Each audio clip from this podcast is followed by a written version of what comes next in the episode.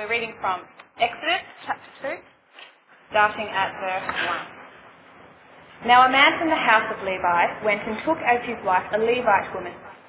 The woman conceived and bore a son, and when she saw that he was a fine child, she hid him for three months. When she could hide him no longer, she took for him a basket made of bulrushes and daubed it with bitumen and pitch. She put the child in it and placed it among the reeds by the river bank and his sister stood at a distance to know what would be done to him. Now the daughter of Pharaoh came down to bathe at the river, while her young women walked beside the river. She saw the basket among the reeds and sent her servant woman, and she took it. When she opened it, she saw the child, and behold, the baby was crying. She took pity on him and said, This is one of the Hebrews' children. Then his sister said to the Pharaoh's daughter, Shall I go and call you as nurse from the Hebrew women to nurse the child for you? And Pharaoh's daughter said to her, Go. So the girl went and called the child's mother. And Pharaoh's daughter said to her, Take this child away and nurse him for me, and I will give you your wages. So the woman took the child and nursed him. When the child grew up, she brought him to Pharaoh's daughter, and he became her son. She named him Moses, because, she said, I drew him out of the water.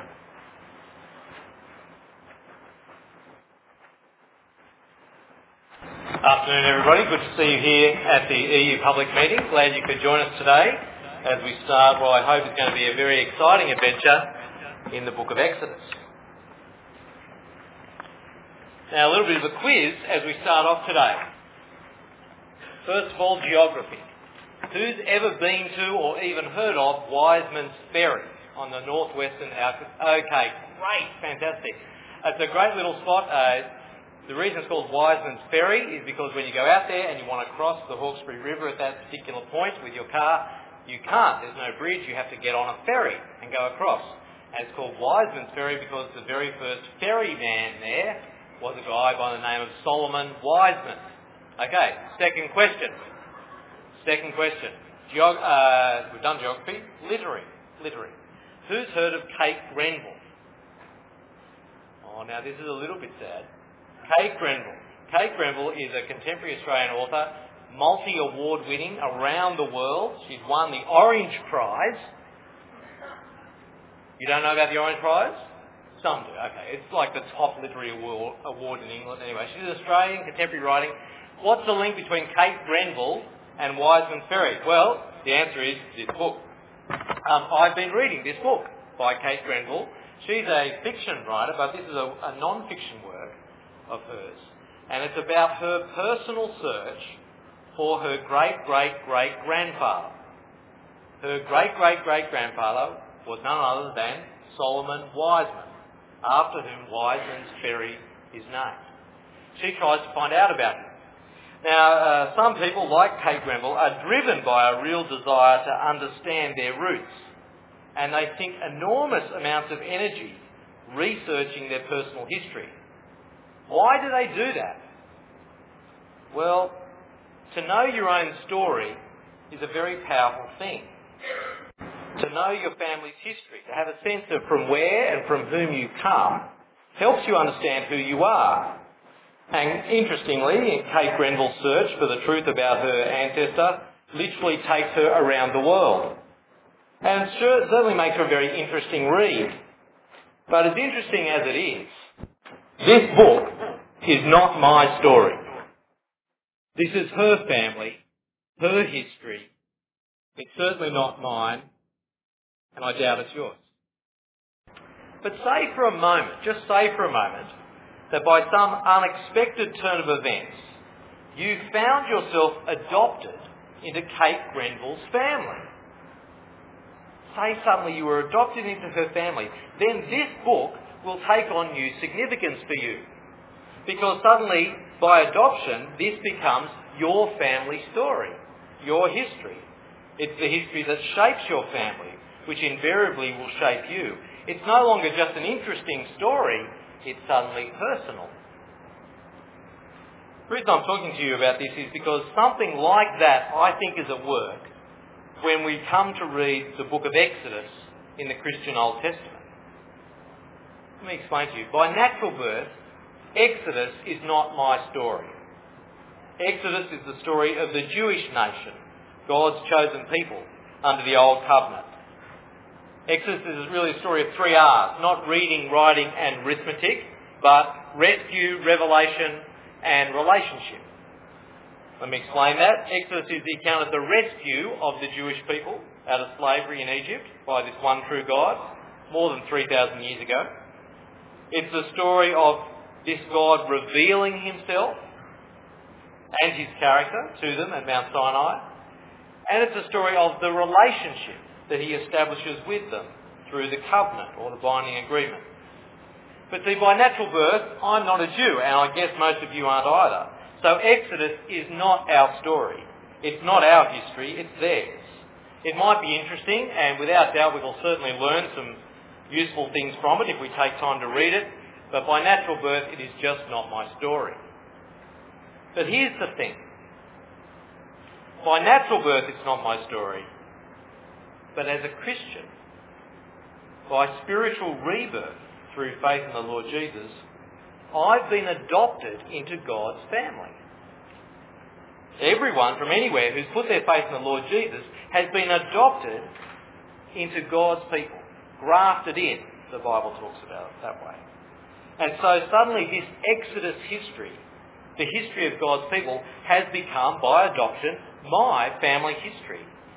Just like Kate Grenville's book would be part of my family history if I were to be adopted into her family. So as Christians, as God's people under the new covenant, when we read Exodus, we are reading our story, our family story, our adopted family history. What's that going to mean for you? Well, what it means is as we read Exodus, it's not just interesting, it is personal. Here's the early history of our family, God's family, of which you're a part if you're a Christian. And the early history of our family is not irrelevant to your life now. In particular, above all else, as we look at this book of Exodus, what's going to come into sharp relief is that we will understand the relationship that defines us, that defines us and binds us together. We will come to understand the relationship we have with the one true God. So I might just say at the beginning of this year, as we're sort of going to look at the book of Exodus, if you haven't read this book, then maybe you should. Whether you're a Christian or not, it would do a lot of good for your soul to read through the book of Exodus as we go through it in the EU public meetings. And by the way, if you don't have a Bible in a modern, easy to read translation, please come and speak to us at the afternoon tea table and we'll make sure we get you one. But particularly if you call yourself a follower of the Lord Jesus, why don't you take this opportunity this year to get familiar with this defining and illuminating moment in our adopted family history? It will help you get to know this one true God who's adopted you by grace into his family. And it'll help you understand what it means to be part of his family. Well, how are we going to tackle the book of Exodus? These, uh, this week and the next two weeks, we're going to look at Exodus chapters 1 to 6. Then in the final few weeks of the semester, we're going to come back to Exodus and we'll look at chapters 7 to 18. And the rest of the book we'll tackle in the second half of the year, again in two bites. Well, that's enough introduction. I hope I've at least whetted your appetite for getting stuck into this part of God's Word and getting ready to hear what God has to say to us in it. Why don't I now pray and commit what I hope is going to be an exciting exploration uh, to Him. Let's pray. Father, we do thank you that you have revealed yourself to us in these words in the Bible. And we thank you in particular for this book of Exodus. And we pray that as we read it together this year, that you might indeed speak to us and teach us more about yourself and more about ourselves so that we might live for you. Amen. Okay, first of all, finding our bearings. Anyone brought along their Hebrew Old Testament today? No one. Yes, the Semitic studies is very popular in this university, as you can see. Not many Hebrew Old Testaments around today. Let me just say, if you had your Hebrew Old Testament here and you tried to open to a book called Exodus, you won't find one. The second book of the Hebrew Old Testament is not called Exodus. It's called, and these are the names. And these are the names. Now look down, if you've got your English copy of Exodus there, look down at the very first couple of words. of the book of Exodus. How does it start? These are the names. That is, the book of Exodus in the Hebrew Old Testament was just known by its first couple of words. But most of our English Bible translators don't like starting a sentence, let alone a whole book, with the word and, so they drop it out. So it's just, these are the names. Mind you, that little word and does tell you something. And these are the names. What that tells you straight away is that this book is a continuation. It's a sequel. It's coming after something else. In particular, it's coming after the book of Genesis. It's a continuation of the Genesis story. Now, we don't have time to go right back through the Genesis story. So what we sort of really need now is someone to come along and do one of those voiceovers, you know, previously on Play School, blah, blah, blah. But we don't really have someone here to do that, so I'm going to try to just do a previously in the book of Genesis in about 30 seconds. So you ready? Here we go. Previously in the book of Genesis, we had creation. In the beginning, God created everything that there is, and it was all very good. But then, corruption. God's good creation was corrupted by humanity's rejection of God, rejection of God's purposes, rejection of God's authority. But then, covenant. God takes the initiative to restore his creation through establishing a covenant, an agreement with one particular man, Abram or Abraham.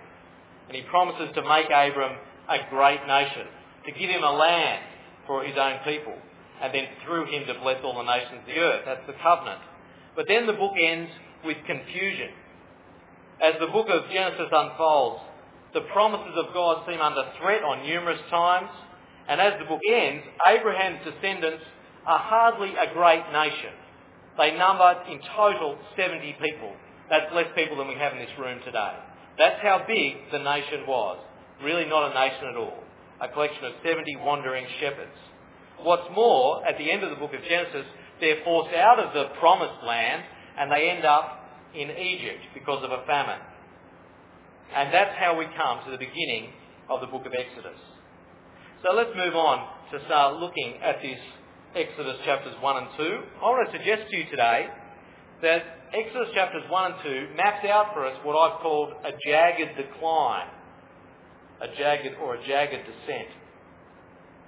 What we see as we go through these chapters is the situation keeps getting worse for these people, these Israelites in Egypt. Every now and then there's a bump and something good seems to happen and then it goes down again. Then there's a bump, it seems good, but then it goes down again. As we trace through these opening chapters, I hope now that you'll begin to be able to see that. Let's have a look there in verse 6.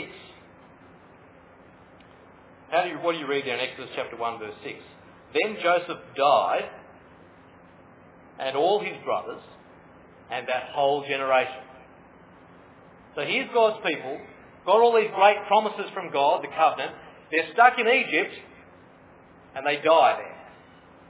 They don't get to go back to the promised land in their lifetime. They die there. So that's a bad thing. They die in Egypt. But then note what we're told in verse 7. But the Israelites were fruitful and prolific. They multiplied and grew exceedingly strong, so that the land was filled with them. Now, the language used there is quite significant. What was the promise that God had made to Abraham, say from Genesis 22? This is what God said in Genesis 22, verse 17. I'll read it out for you. I will indeed bless you, and I will make your offspring as numerous as the stars of heaven and as the sand that is on the seashore. And what do we read about here in Exodus chapter 1, verse 7? The people are increasing. They're becoming more numerous. That is, God is being faithful to his promises to Abraham here. He, are, he is turning his descendants into a great nation. But more than that, the wording of Exodus 1 verse 7 goes back all the way to God's original purposes for all of humankind, back in Genesis chapter 1 of the creation of humanity. Let me read to you Genesis chapter 1 verses 27 28. So God created humankind in his image. In the image of God he created them. Male and female he created them. And then this is the key bit. God blessed them and said to them, Be fruitful and multiply, fill the earth and subdue it. Did you notice the same language is being used there in Genesis as in Exodus 1 verse 7? Be fruitful, multiply, fill the earth, or land, it's the same word in Hebrew.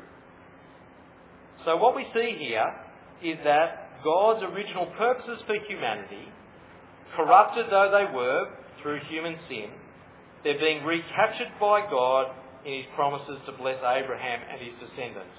And here in the Exodus, despite the fact that the first generation there died, God is multiplying the people. He is keeping his promises to Abraham. God's original purposes for creation are actually being worked out here through these Abraham descendants. Okay, well let's keep travelling along in the narrative. What happens next? Verse 8. Now a new king arose over Egypt who did not know Joseph. He said to his people, Look, the Israelite people are more numerous and more powerful than we. Come, let us deal shrewdly with them, or they will increase, and in the event of war join our enemies and fight against us and escape from the land. Therefore they set taskmasters over them to oppress them with forced labour. They built supply cities, Pithom and Ramses for Pharaoh. Another downturn. Now the Israelites are not just in Egypt, but they're enslaved in Egypt. That's going to make surely getting back to the promised land pretty difficult if you're there in slavery. But then, verse 12. But the more they were oppressed, the more they multiplied and spread. So Pharaoh's first attempt to oppose God and God's people fails. They just keep increasing. In fact, the more he oppresses, the more they increase. And as we go on in this Exodus account, we'll realise that Pharaoh proves to be a pretty slow learner when it comes to opposing the plans of God. You do so at your peril, but we'll see more of that in the coming weeks. Well, Pharaoh then, given that his first plan didn't work, comes up with a second plan. If slavery isn't going to stop them uh, increasing, maybe some secret treachery will. Verse 15 to 16. King of Egypt said to the Hebrew midwives, one of whom was named Shiphrah, the other Puah, when you act as midwives to the Hebrew women and see them on the birth stool, if it is a boy, kill him. But if it is a girl, she shall live. Now this is a very effective genocide plan. Because if you kill off all the boys and just left with the girls, then the girls will either have to intermarry with the Egyptians, and so the Israelite race ceases to exist, or they just die childless, in which case the Israelite nation ceases to exist. It's a very effective genocidal plan. Moreover, the midwives were in a position of real power at the moment of birth. They could carry out this plan secretly without too much difficulty. He's not such a nice bloke, this Pharaoh. So surely the plan to kill the boys, that's going to threaten God's promises. Well, no.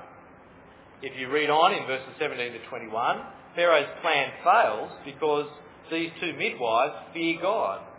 And they fear God more than Pharaoh. And we read that God's people keep on increasing. And just to throw some more fruitfulness into the basket, the midwives are granted families of their own as well. There's families, families for everybody. But then Pharaoh isn't finished yet. If he can't achieve his plan by secrecy, then he'll do it in public. Verse 22. Then Pharaoh commanded all his people, Every boy that is born to the Hebrews you shall throw into the Nile, but you shall let every girl live. So if the midwife can't or won't help him, then let's just get everybody on board. A public, what's called a pogrom, a public campaign of extermination. How can God's people survive that sort of all-out, nation-on-nation, let's just kill all their boys? How will God's people survive that? And that's where chapter 1 ends, with this public extermination campaign. When you hit chapter 2, it's like the zoom lens kicks in. And suddenly our, we focus down on one particular man who's unnamed, a Levite, an Israelite, who marries an unnamed Levite woman. And then she falls pregnant. Now, normally a pregnancy would be a, time of great celebration, but I guess if you were living in that situation with Pharaoh's genocidal edict in force, a pregnancy could be a pretty scary thing. What happens if you had a boy? Who was going to throw him in the river? Well, you read in uh, Exodus chapter 2, verse 2, she gave birth to a son. What a tragedy. But then this unnamed Levite woman decides to take some action. We read there that she hides him for three months. And then she, we read it gets too difficult to hide him. I've actually, as it happens, I have a three-month-old child at the moment. And I can't imagine how you would hide a three-month-old child. Uh, there's the crying, and there's also they start babbling and talking, which is beautiful, but you know it's noisy. Um, and there's the flapping of the limbs and the sort of the moving of. Uh, yeah, there's all this sort of. Okay, you don't know what that was, but okay, I do. Um, there's all this sort of stuff. It'd be very difficult to hold a three-month-old child. So what do you do at that point? Well, we read that what happens is that she constructs a waterproof basket for him and places him in the basket along the reeds on the edge of the Nile River. Now, was this a deliberate part of a plan that she had? We're not told. Was it actually just desperation? I, I don't know what else to do. I, we don't know. We know that uh, she stations his older sister alongside just to see what happens to him. But what happens next is very unexpected. This baby boy is discovered by none other than Pharaoh's own daughter. Now that must have been a terrifying prospect. Pharaoh's own daughter knows the edict. How easy for her to say, open the basket. A Hebrew boy, throw it in the river. We're right here. How easy would that have been? But then what happens is so unexpected. She hears the boy cry, and she has pity on him and then decides that she will adopt this boy as her own. And what's more, because of the quick thinking of the sister, then she employs the boy's mother, employs, pays the boy's mother to look after him for her. So suddenly, this boy who should be dead has been adopted by the Egyptian royal family. And so we read in verse 10, when the child grew up, she brought him to Pharaoh's daughter and she took him as her son. She named him Moses because she said, I drew him out of the water. What a turn up of events. In the midst of Pharaoh's genocidal campaign, one Hebrew boy is saved by Pharaoh's own daughter, not just saved but brought up, brought up in the Egyptian royal family. Here is an Israelite in an astounding position of influence. You must think at this point, surely this is the one that God could use to end the oppression of his people. And indeed, that seems like what's meant to happen.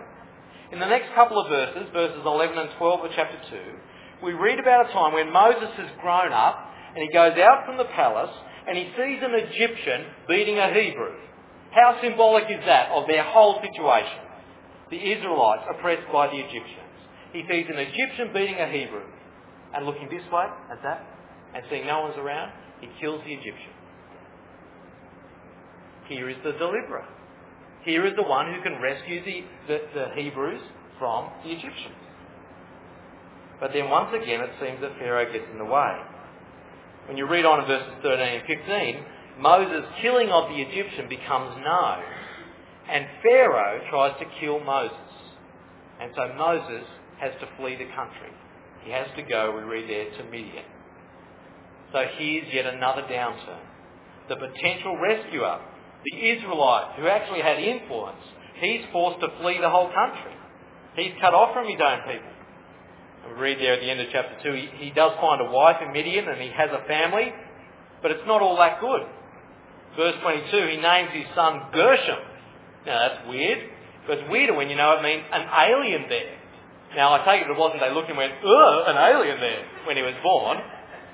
But actually, no, he's saying that's because I'm an alien in a foreign country. That's my situation, says Moses. And named his son Gershom, an alien there. Well, that's surely about as low as it could get. That's the end of those sort of two chapters. Israelites oppressed in terrible slavery.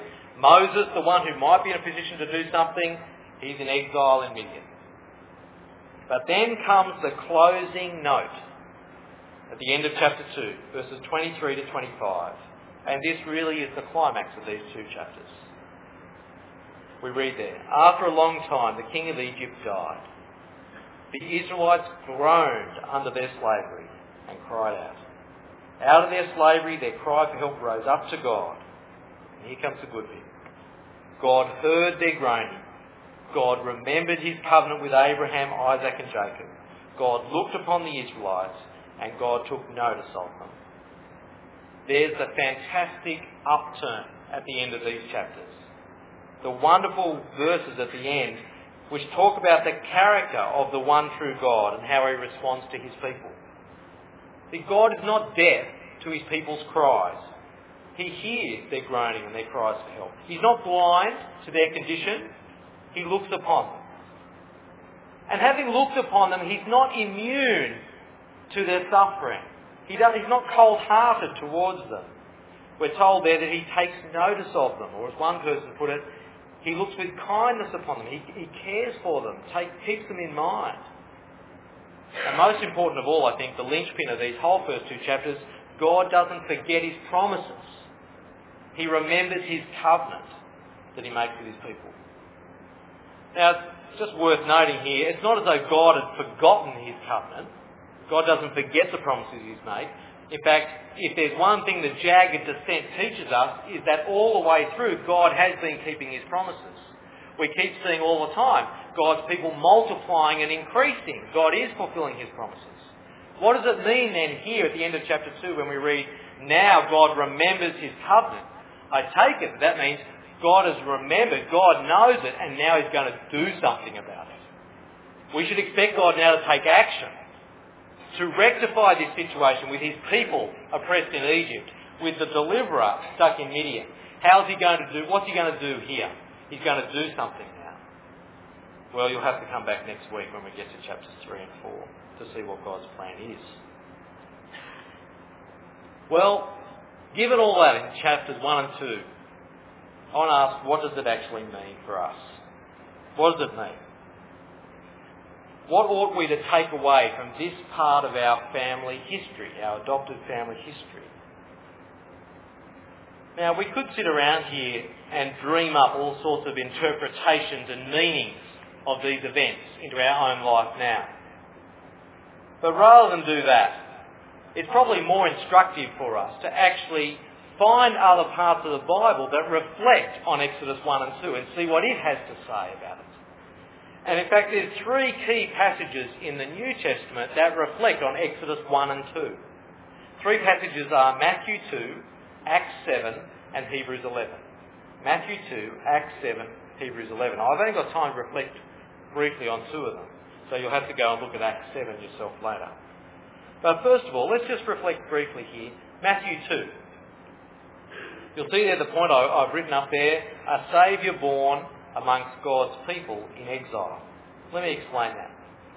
Matthew 2 is part of the birth account of Jesus Christ. And there are remarkable similarities between the events surrounding Moses' birth and that of Jesus. Remember, Pharaoh had two attempts to try to wipe out the Israelite boys, but first in secret and then publicly.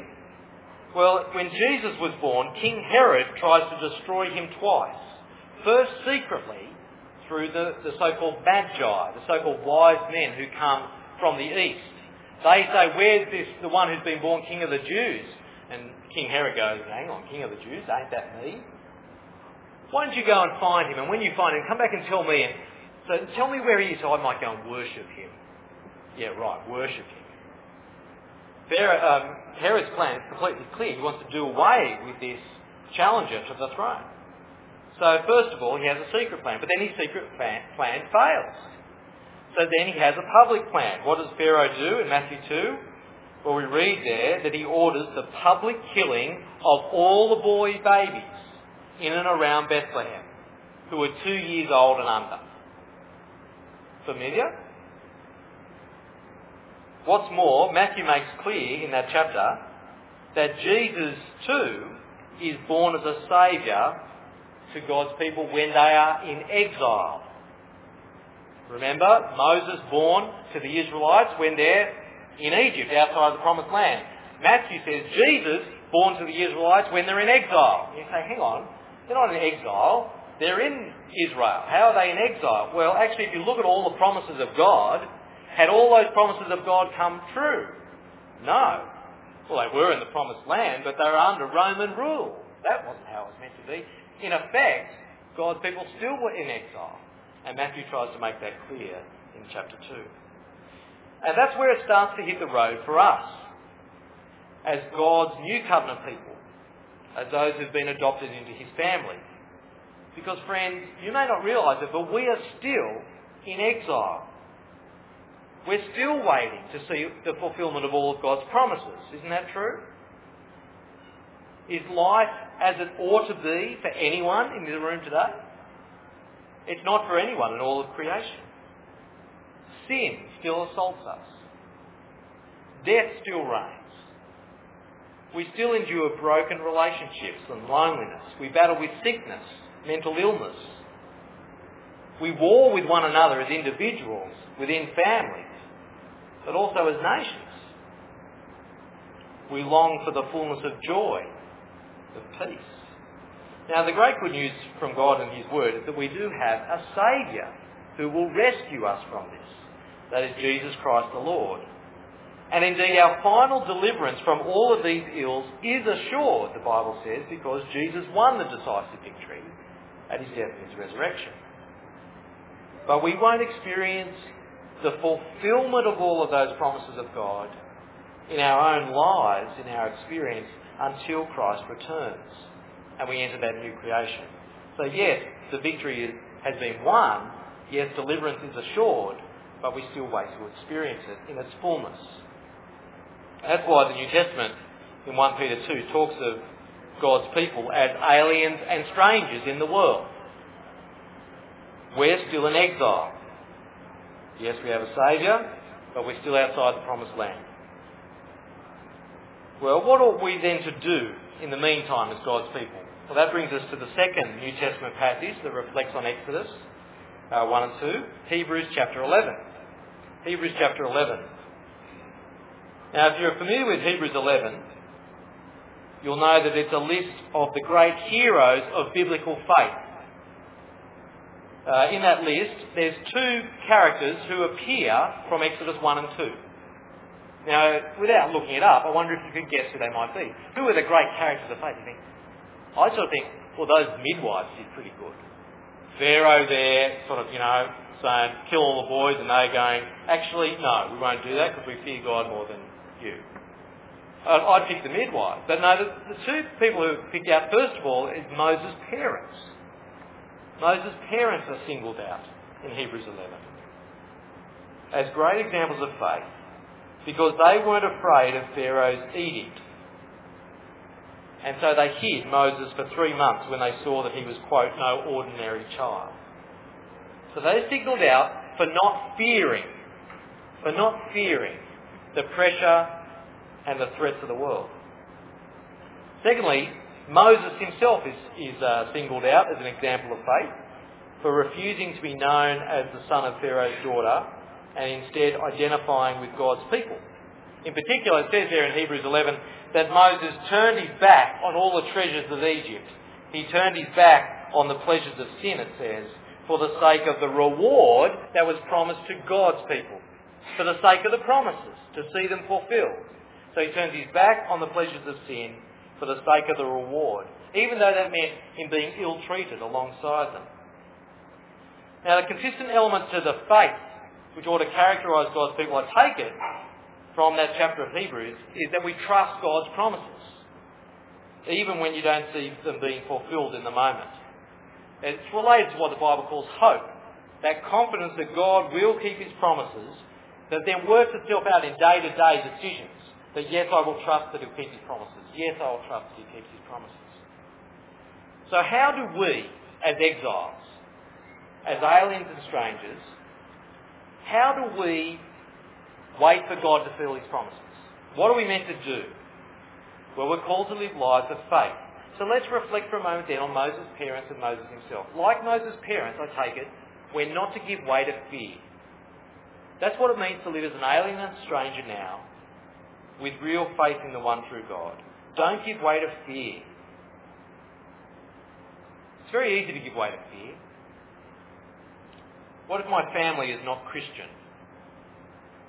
and they threaten to cut me off if I choose to follow Christ and put my faith in Him. That's a pretty scary prospect. It'd be easy to give way to fear there. What if I went overseas as a missionary and my kids had to go to boarding school? What would happen to them? That can't be right. I couldn't do that. Or what would happen for that, for that matter, if I moved to an undesirable suburb within Sydney for the sake of Christian ministry? What would happen to my kids then? What schools would they go to? What if all my friends are coupling up or getting married and I can't find a decent Christian to love me? You know, there is this non-believer who's really nice and supportive and I don't want to get left on the shelf and I take it that we're to take our lead from Moses' parents here. Don't give way to pressure that's brought to bear. Put your faith in God and His promises. Don't give way to fear. Now that won't always be easy. But remember, God remembers His covenant promises. He won't let you down. What about Moses himself there? Well, I take it like Moses, we're to keep our focus on God's promises. We're not to turn aside to the lures of the world. See, the world offers you everything. You can have wealth if only you invest wisely or choose this particular super fund or just work a bit harder to get that promotion. In fact, you can protect yourself against all the ills of this world by investing your money in insurance or tying it up in investments. You can have popularity and love if only you wear these clothes, use these products, lose five kilos and have a few small operations. You can have it all. When in reality, it's only in living a life of faith in God's promises that you will find real fulfillment and lasting joy. Well, the God of promise when life sucks. Only someone, I think, who's led an incredibly sheltered and short and self-focused life could ever say, this life is as good as I could possibly want.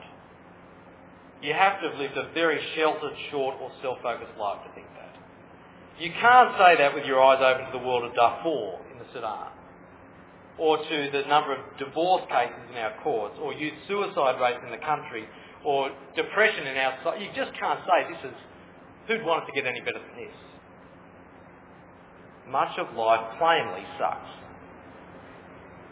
The good news from God is that we do have a Saviour, Jesus Christ, who has secured the decisive deliverance. And we have God's promises to make all things new when Christ returns. But the challenge for us is to live this life of faith in the God of promise until we see those promises fulfilled. So the writer to the Hebrews puts it elsewhere in Hebrews chapter 6. So we have this hope of God's promises being fulfilled as an anchor for the soul, firm and secure. That's how God's promises are to function in our life as people of faith. An anchor for the soul, firm and secure. And so therefore we need to imitate those who through faith and patience inherit what has been promised. Let's pray together. Father, we thank you for your very great and precious promises fulfilled for us in the Lord Jesus Christ and in all that he brings.